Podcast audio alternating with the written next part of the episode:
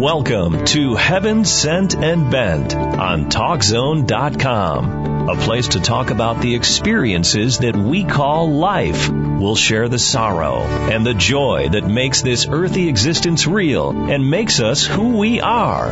Now, here's your host, Renee Steelman.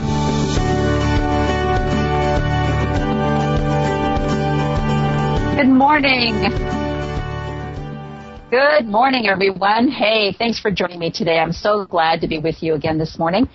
It is February. Yay! I'm so glad. There is just something about December and January that is overwhelming, and I am so glad that they are over. I love February. February to me is not only the month of love, but it is the preview of coming attractions. Spring is on its way. And I know that there is a snowstorm predicted for the East Coast, and I believe that we out here in the Pacific Northwest are destined to get more rain. But in spite of those things, I am looking forward to spring. And so I love February. So happy birthday, Aunt Glenda. It is my Aunt Glenda's birthday today, so I want to say happy birthday to her. And to all of you who might be having a beautiful February 1st birthday, I say happy birthday to you. But let's get down to what our show is about today because I think you're going to really, uh, you know, well, I would suggest first of all possibly going and getting some Kleenex before you get too settled, and uh, because I think you might you might need it. I don't know, we'll see. But um, I just wanted to tell you first of all, some of you might be wondering where the name of my show, Heaven Sent and Bent, came from. Now, I have to tell you, you know, I'm from a small town just south of Chicago, so I grew up in the Midwest. And I believe that people in the Northwest, in the Midwest, are good, down home, common sense people who don't mess around. They just say it like it is. And so I heard this phrase, heaven sent and bent, uh, quite, I don't know, I just kind of grew up hearing it. The, what, the way I heard it was heaven sent and hell bent. I kind of left out the hell part, but I wanted to tell you what it really means. I mean, when someone says heaven sent, I think people hear that a lot, and obviously it means some kind of a miracle or someone or something that was placed in your path at just the right time to help you with a situation or to, you know, relieve you of a burden or an answer to prayer. So that's what heaven sent means. So um, that is the, the the the first part of the of the of the title of my show and my my upcoming book. The hell bent means recklessly determined. Uh, and, and I think that means someone who is determined to get something accomplished no matter what. And that's kind of where I got the name. So, um, you know, when you have a child that has a disability or you have an illness in your family, you go into hyper mode, at least as a mother, as a woman. I believe that's one of the wonderful traits that women have that when they talk about the mother bear, it basically means that you are intent on getting something solved no matter what. And I, I, really do believe that is an instinct that mothers have. So when I use the term bent, it was an analogy to the fact that my son has cerebral palsy, his limbs are twisted, his, his limbs are bent, but also when you have a child that, that has special needs, you do become hell bent on getting the care that they need, the services that they need. You're not going to take any gruff from, from doctors, therapists, school people, anything like that. You're going to get what your child needs.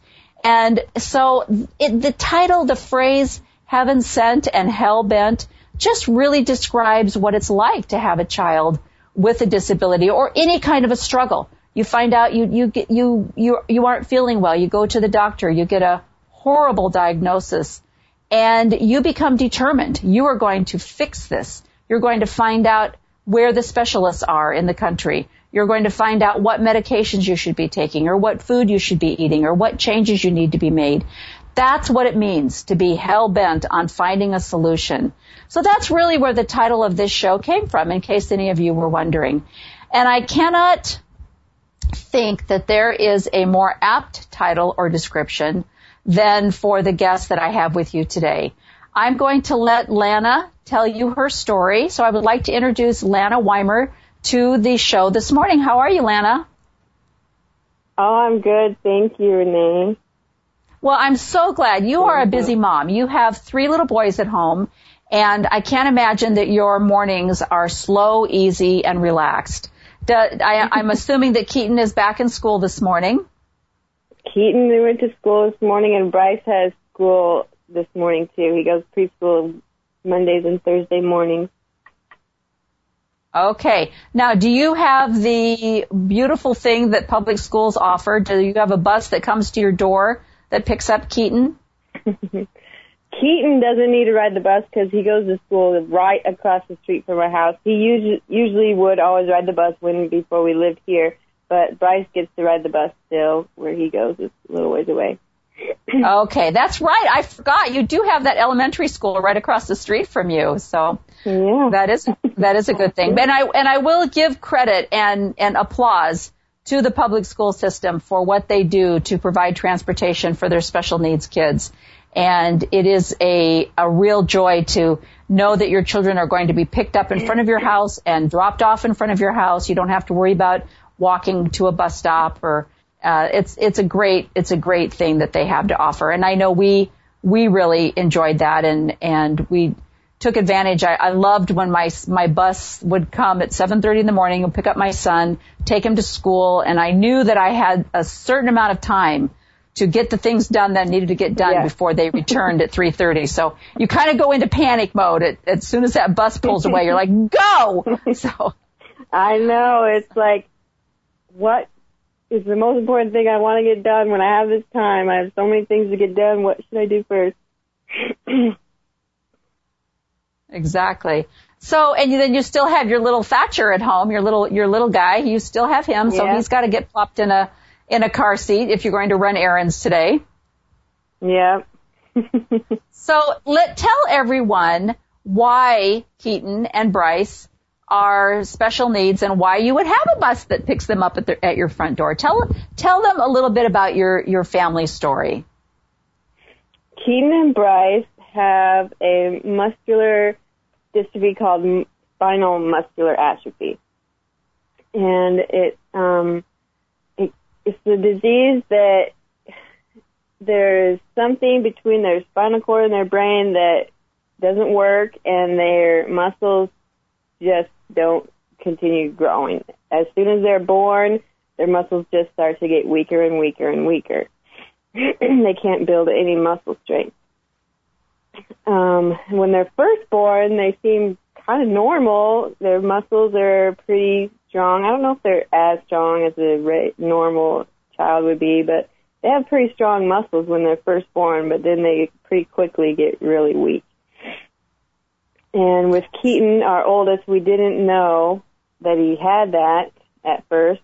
It wasn't until he was about six or eight months old we started noticing that he wasn't trying to stand on his legs at all. He wasn't trying to crawl at all and he barely rolled over like two times and that was it. He never tried rolling over anymore and he couldn't really sit up very well on his own either. And we thought, you know, he should be starting to show some of these mile markers and and so we took them to the doctors and most of them were like, well, you know, kids just progress different ages and different times and he could be just a lazy baby and not ready to start walking or crawling yet.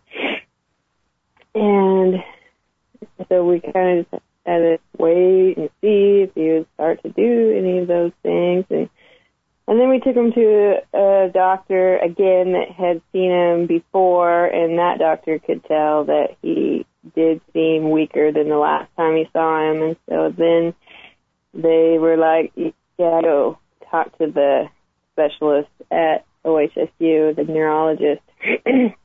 we took him there, and that doctor has a lot of experience, and he knew immediately that he what he had, but the doctor didn't tell us. Yep, I think I know what he has. He just took did the test and then called us back when he got the results. And that day. So was that was that something that they? So the the the specialist that you took him to was familiar with muscular dystrophy, so he recognized yeah. uh, mm-hmm. some of the symptoms, but he didn't necessarily yep. know which form quite yet. Is that correct? I think he knew exactly. I think he knew exactly what it oh. was. Oh. He he told Keaton to stick out his tongue, and all kids SMA have this little tremor in their tongue, and just different little signs that he has seen hundreds of times, but we had no idea, and he didn't. he didn't even. I don't even remember him saying that. Yeah, he might have this or that. He just said, "Well, we'll just do this test, and we're going to test for." I think he must have told us what he was testing him for, mm-hmm. but he didn't tell us his suspicions until afterwards. Right. It was confirmed. But I remember when he got the when we got when I got the call, and um he told me that Keaton did have spinal muscular atrophy. The first thing I said was, "Are you serious?" And the doctor said something like, "I would never joke about something like that." Right. And, right. And so then, of course, I just cried the rest of the day, and we just had to start learning about this disease. And I remember looking up on the internet as much as I could, and I found lots of websites, families for SMA and and muscular dystrophy websites, and I remember feeling very discouraged because every story I read was just bad and made me cry and more. Right, right. But I had to start. Well, and it is it is a genetic disorder, and and when the doctor explained that to you, did they then do testing on you and your husband, or do they just know that this is what the case is? Obviously. Yeah, they just knew that Ryan and I must be both carriers of the disease. So Ryan and I are both carriers, and every time we have a baby, there's a 25% chance that that baby will have SMA. And they did show us all the charts and all the, you know, the genetic, like they showed us about how the genetics work, and every time right. we go to the doctor, they're like, "Do you right. have genetics?" And after a ton of times, like, "Nah, we've talked to him before." But um, after that, every time I was pregnant, I was able to get an amniocentesis to find out while I was pregnant if the baby did or did not have that SMA. Right. Well, let's talk about that because um, Keaton was nine months old, about nine months old when you got the diagnosis and you found out. Mm-hmm. And I'll have to do some research. Maybe you can fill me in if both do both parents have to be carriers in order for this to uh, manifest, or uh, is it usually the woman who is the carrier? No, you know? both parents have to be a carrier of it, and and so I think about one in fifty people are carriers of the disease, and so it's even more rare for two people to get together that ha- are both carriers, and then there's still only twenty five percent chance after that that you have a baby with. SMA, and it's pretty rare. I think um, there's like one in 3,000 babies are born with SMA. So you guys just hit the jackpot. You are you just won the lotto for this. So you have so you have Keaton and he is growing and his limbs are growing, but his muscles are just atrophying. They're they're not growing. They're not getting stronger. They're just existing. Are are they also deteriorating? Yeah. Are they just they are deteriorating? Okay. Because they're they're not able. He's not able to use them to build them up. Uh, what no, a what a no contrast. Matter how much exercise he would do, they will never get stronger. So they're not going to multiply the, the muscle cells that are needed to get stronger or get bigger or elongate. So when, as he grows, he, now I noticed when we spoke that he is able to move his hands, able to move his arms. Um, is that something that has uh, decreased over the years? Yeah. Do you see him yeah, not being, okay, so there was a time when he was able to use his limbs more than he can use them now? Right. Mhm. I see.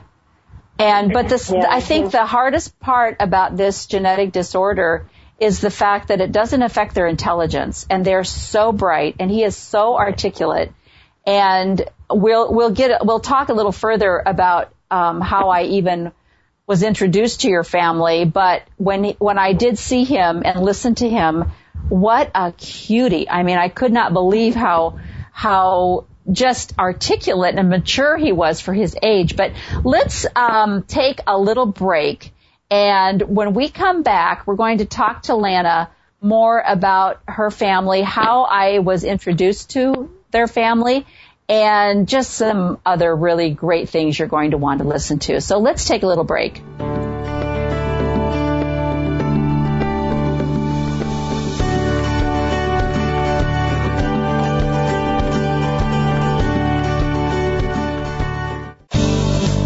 Now back to Renee Steelman for more Heaven Sent and Bent on TalkZone.com.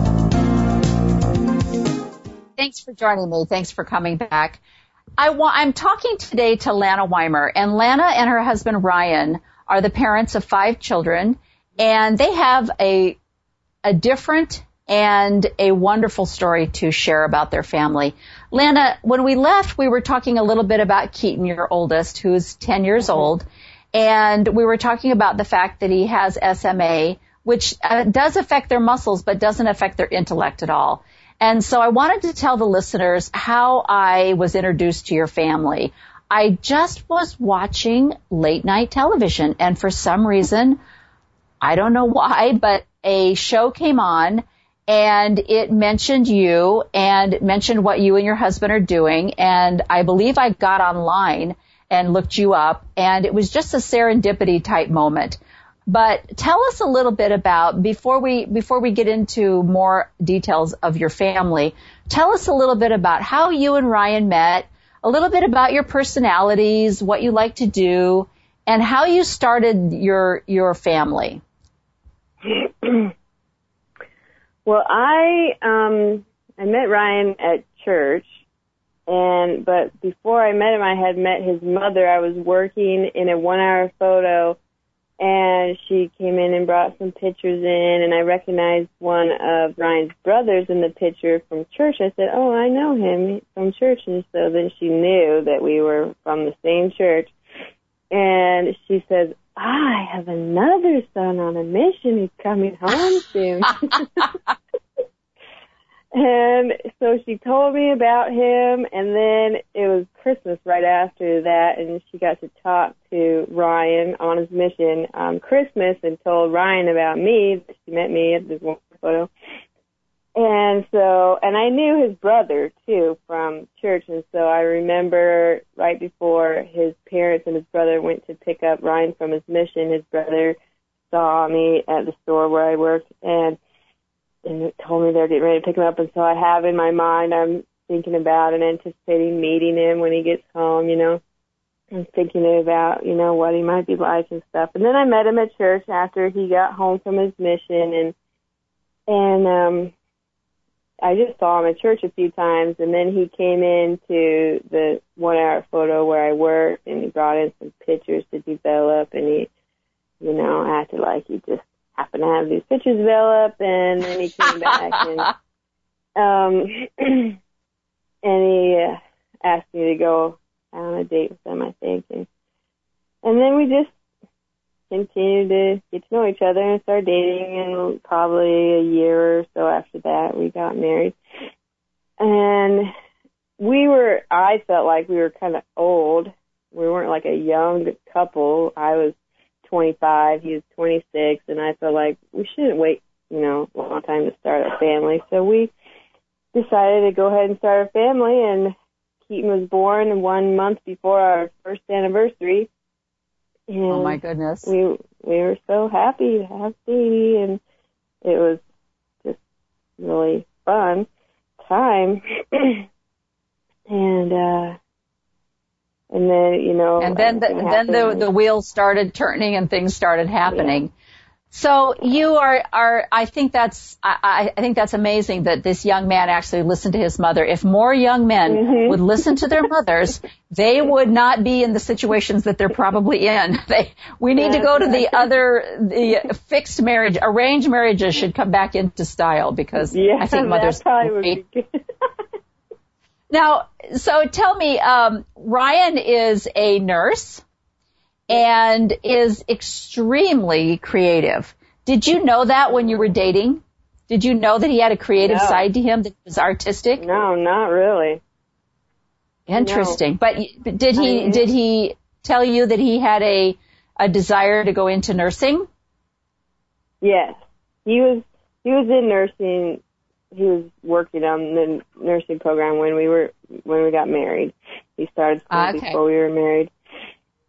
So I did That's know that, and I knew that he just had a passion for helping people. Before his mission, he was a CNA and he worked in a nursing home, which most people would hate, but he had good memories and experiences from just getting to know the old people and helping them out.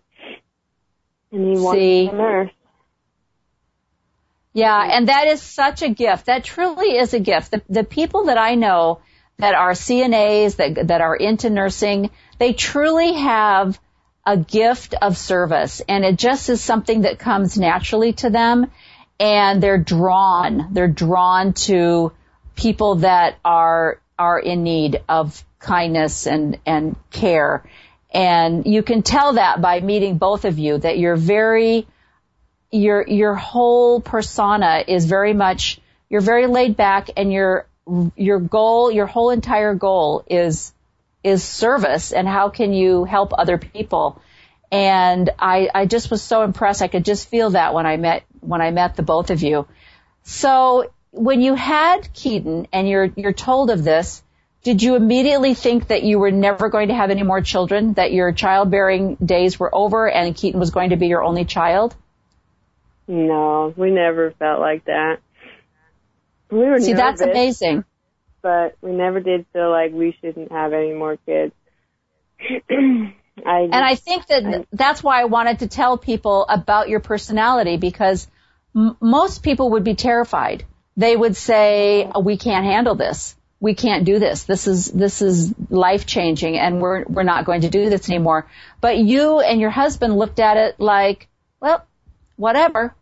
You case sera, sera. what will be will be. We know that we have a heart and a home that can serve children that have problems and we're going to welcome them into our home. I think that's amazing. So tell us about your second pregnancy.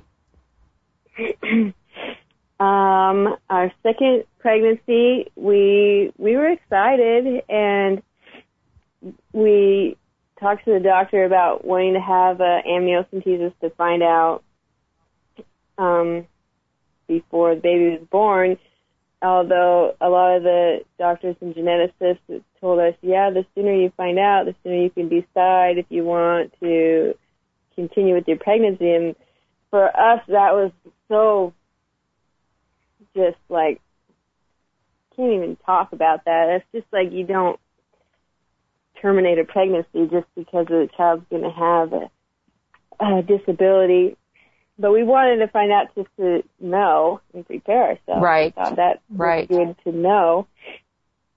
And um, so we did find out with Addie. We did not find out if she was a girl or a boy. We didn't want to know the sex, and the doctor knew the whole time after the amniocentesis. Oh. But um, with Addie, we did find out, and it is it's a hard. it's just a hard moment to find that out. I mean, we feel like kids are born with um, disabilities and special needs for a reason. I feel like a lot of times they're born that way for a reason, and and we just feel like they're still special spirits and they need a family, and we're just so happy to have them come to our family. And um, so we're excited to have another baby, and the night that Addie was born is kind of a fun story. I had a completely opposite different experience than with when Keaton was born, and it, it's just like that. Every pregnancy is different, but um, I was started having contractions and felt like they weren't that bad. And I just stayed at home. I thought, I don't want to go to the hospital. I still have so much more time before she's born or baby's born. And so I just sat up all night watching TV and then all of a sudden the contractions got really bad. So I woke Ryan up and I told him, okay, it's time to go. They're getting really bad. I called Ryan's mom so she could come stay with Keaton while we went to the hospital and she lives really close by and I couldn't hardly move. Ryan woke up and and I'm like buckled over with every contraction that we're not very far apart anymore. And he's like trying to put my shoes on me and trying to put my pants on me and get me dressed so I can go and and all of a sudden my I felt my water break and I was like, um, can you put a towel on the floor? I need to get on the floor so you can check in because it felt like no. there was a baby coming out. I was like, can you check yeah. see if you can see anything? And he's like, well, I don't even know what I'm looking for. And so I lay down on the floor in the bathroom on a towel and Ryan could see her head crowning and he started freaking out.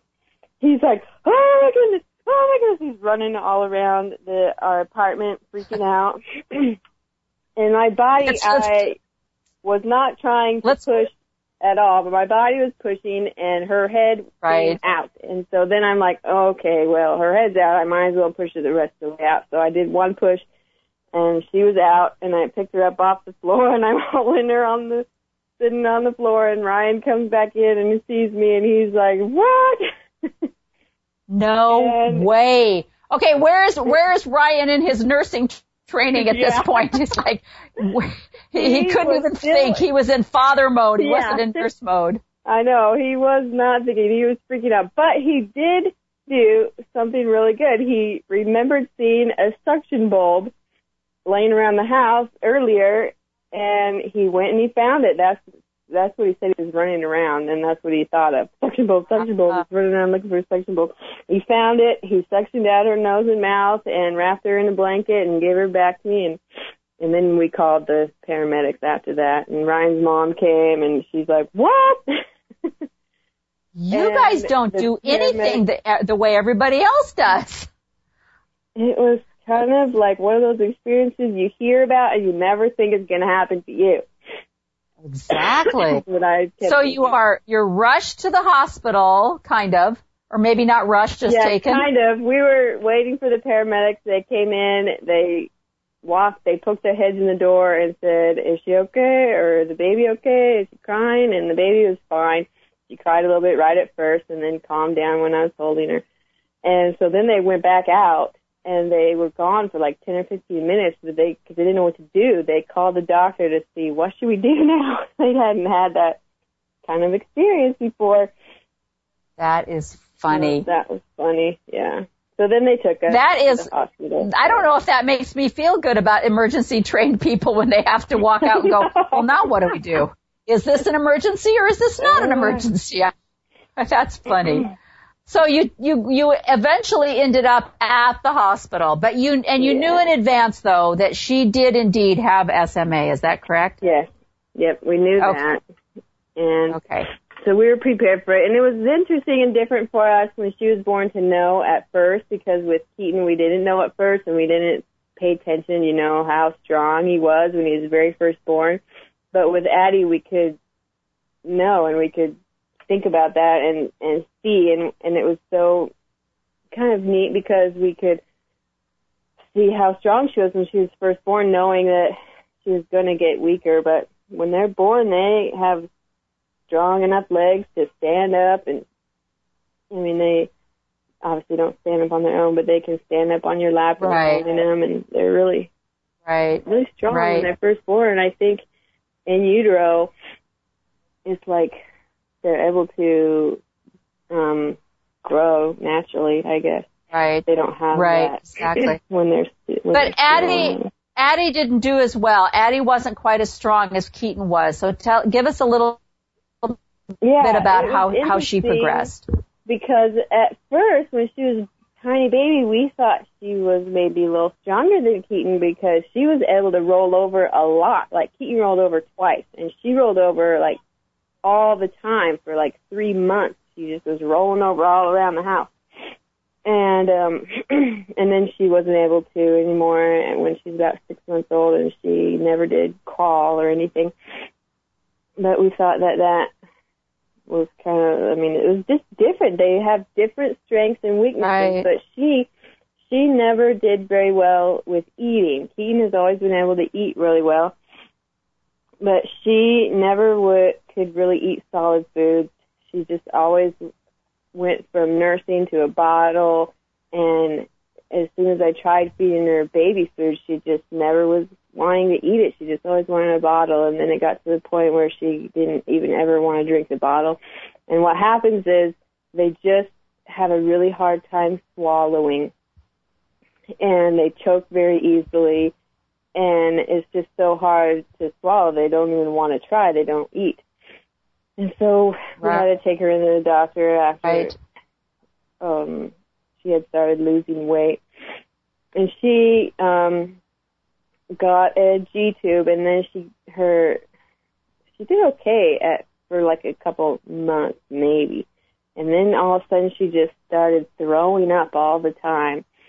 And she couldn't keep anything down and throwing up is so scary and dangerous because um they aspirate really easily and they can't Mhm. cough. That's one of the the um biggest um issues and dangers with kids with SMA is the fact that they're not strong enough to cough. And so anytime they get sick with any um respiratory issues and or aspirating is, you know, respiratory problem and they can't cough it up, then that is how most kids with SMA die from respiratory issues. Isn't that? It, and I just think that people, sick. right. And I remember uh, years ago watching the Jerry Lewis telethon, and I know that a lot of his service went for the Muscular Dystrophy Association. And I remember him having a child on stage and talking about that, that something as simple as coughing is is what a lot of these children suffer with. And it really brings to mind how we don't appreciate our bodies, that we don't realize mm-hmm. how what a magnificent machine our bodies are and the simple things like sneezing and coughing and how important those things are for our health and our our our well-being and our life. And something as simple as not being able to cough is eventually, as you say, what takes a lot of these kids down. So mm-hmm. it, I just remember that stuck with me for some reason, and I don't even know if Jerry Lewis, if those telethons are still going on. Do you know? They do. I don't know if Okay. Jerry Lewis does it, but they do always do the telethons every year for muscular. That's amazing. Yeah.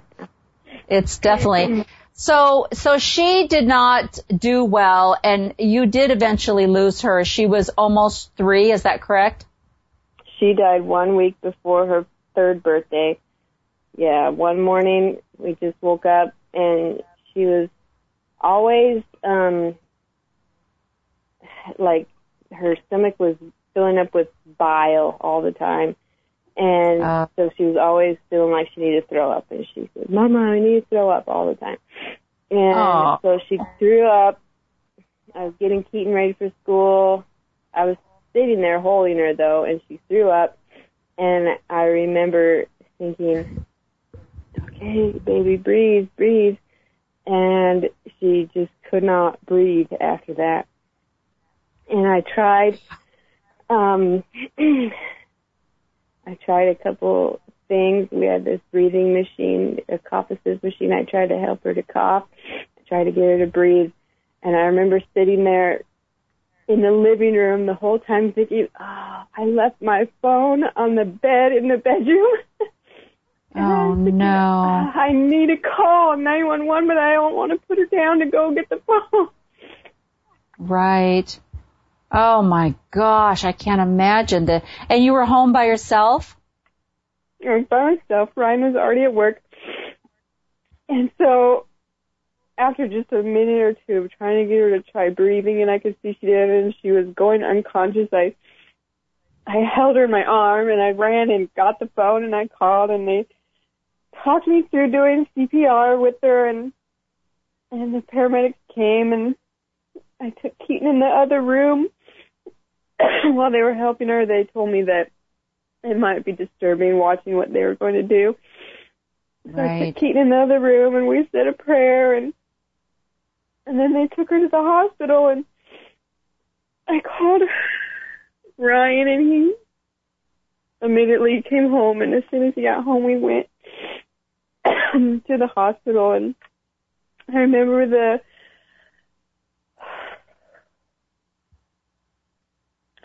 the hospital what is it called? The ministers that work at the hospital.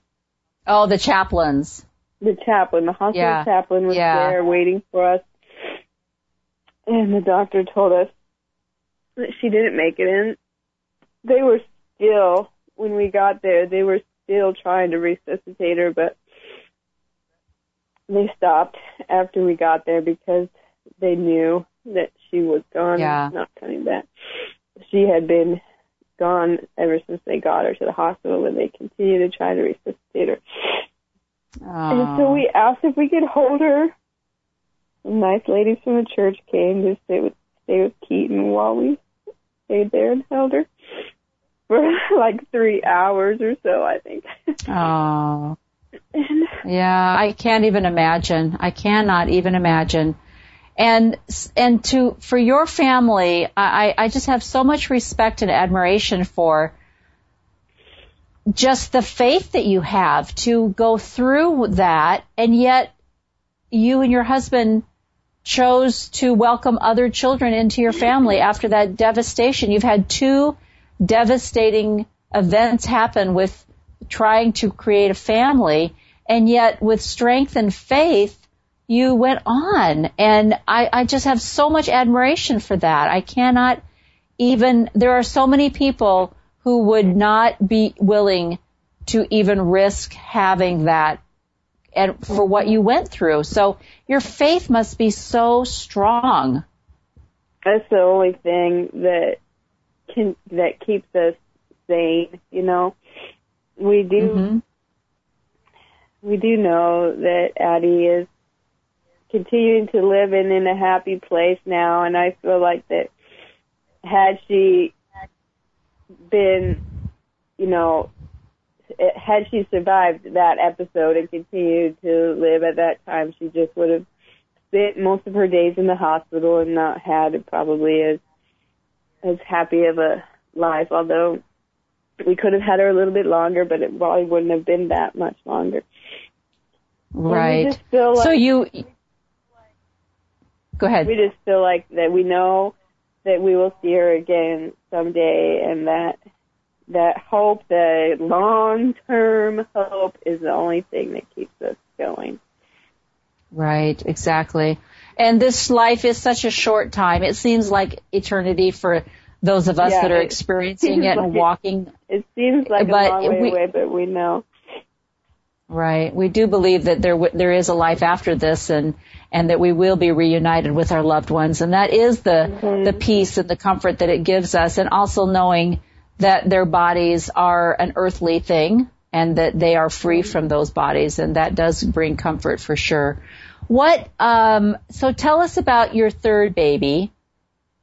Our I third cannot even baby imagine. Was was actually before Addie died when Keaton and Addie were still little. Addie was about two years old, and we had a third baby.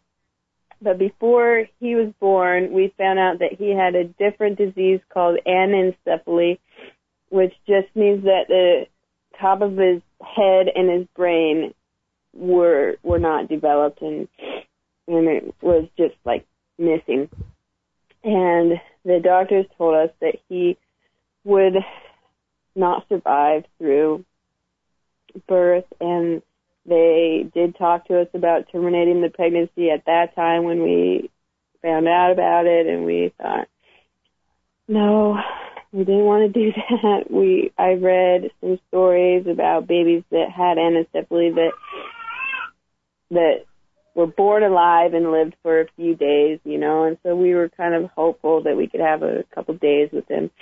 But he did die during labor and delivery. I could feel him moving around when I started pushing, but he died during the delivery.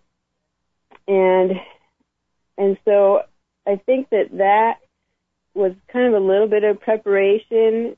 We had a funeral for him and we we were a little bit prepared, I don't know, for it So was he- like a little So he actually died before. and you had a funeral for him while you were still caring for Addie.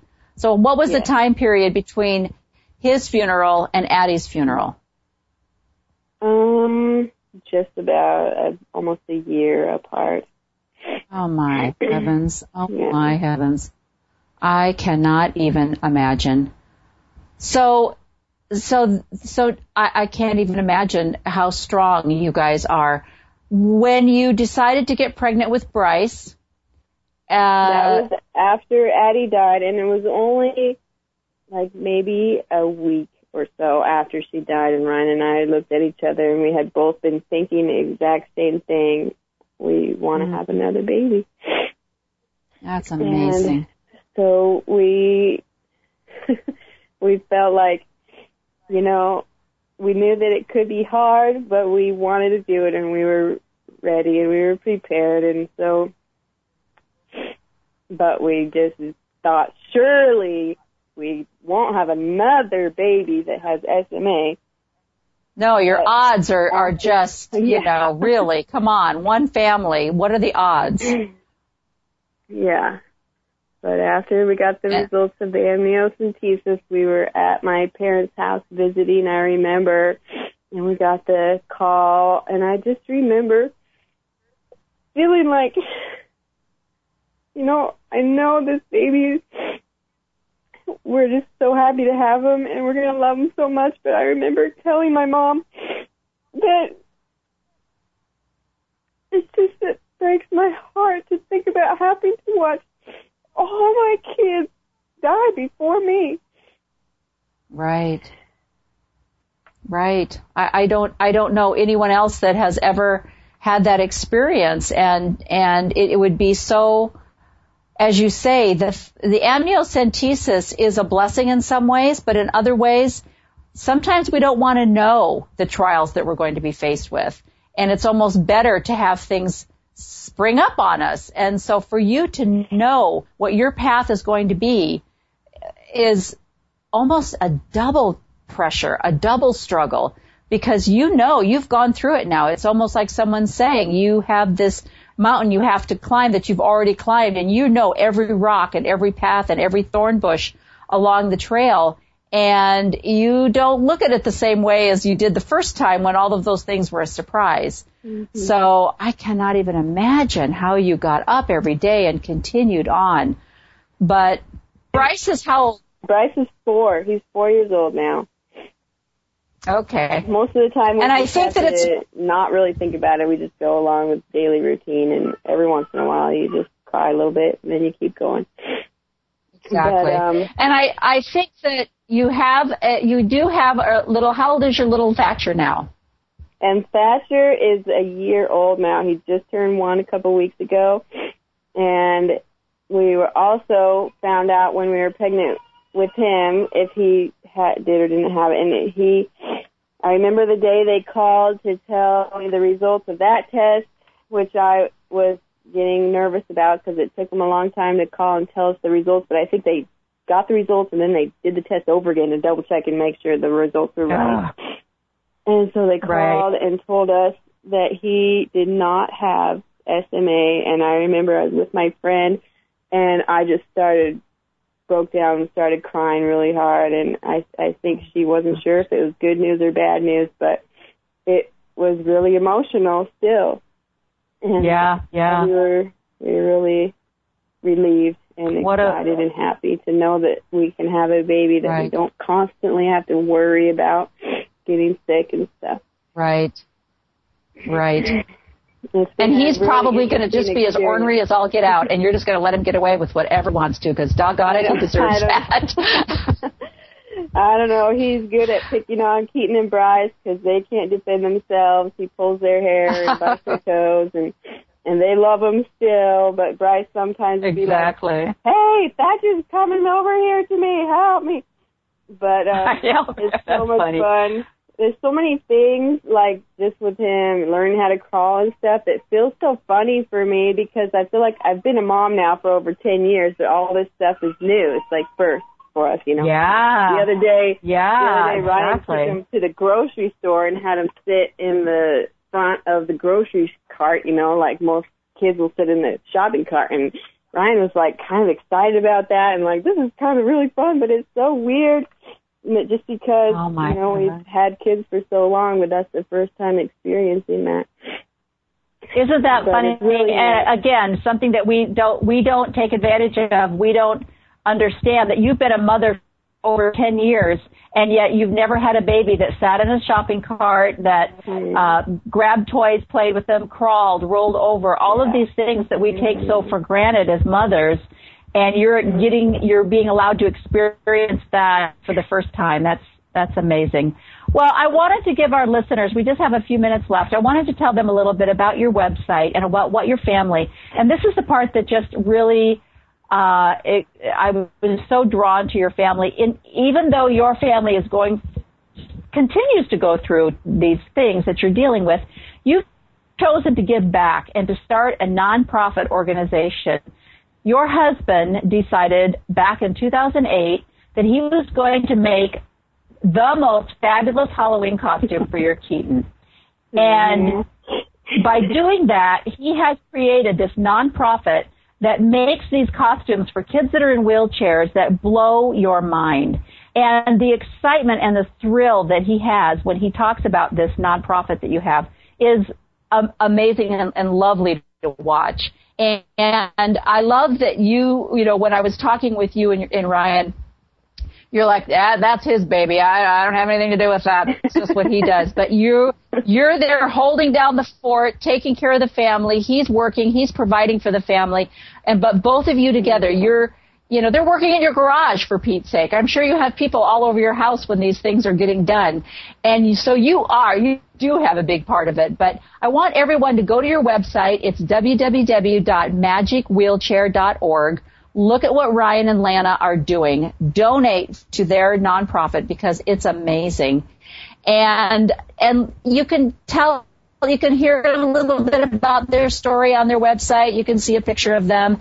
But I just, you to me, your family says more about what paying it forward means than any other story that I've ever heard because you have not really been even given anything, but you just serve, serve, serve in spite of everything that has happened to your family. And I think that says more than even people who have been given something and then choose to pay it forward because they their prayers were answered or their struggle was was um, solved. And so I think that you are a better example of what that truly means to give of oneself and what the term charity even means is to constantly be thinking of the needs of others than what you, you need yourself. So, Lana, thank you so much for joining me today and, and I can't, I, I, I cannot, I'm in awe of your family. I'm speechless as you can, as you can hear. And I appreciate you taking the time. You still have little people at home that are calling you and that need you. And, and I know that this was, this hour was a lot for you to take out of your day. So hurry and rush, get in your car, go do the errands you need to run because I'm sure you have to be home in a couple of hours.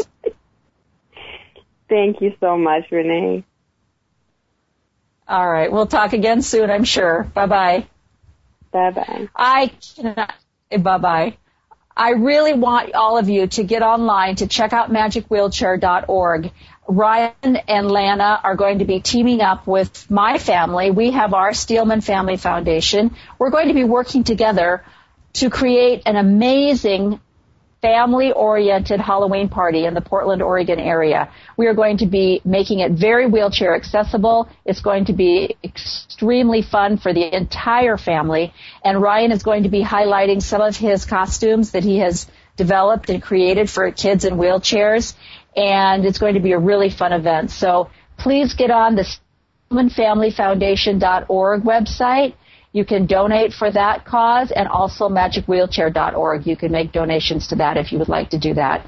So I don't think that people understand how important it is for children to fit in that are in wheelchairs.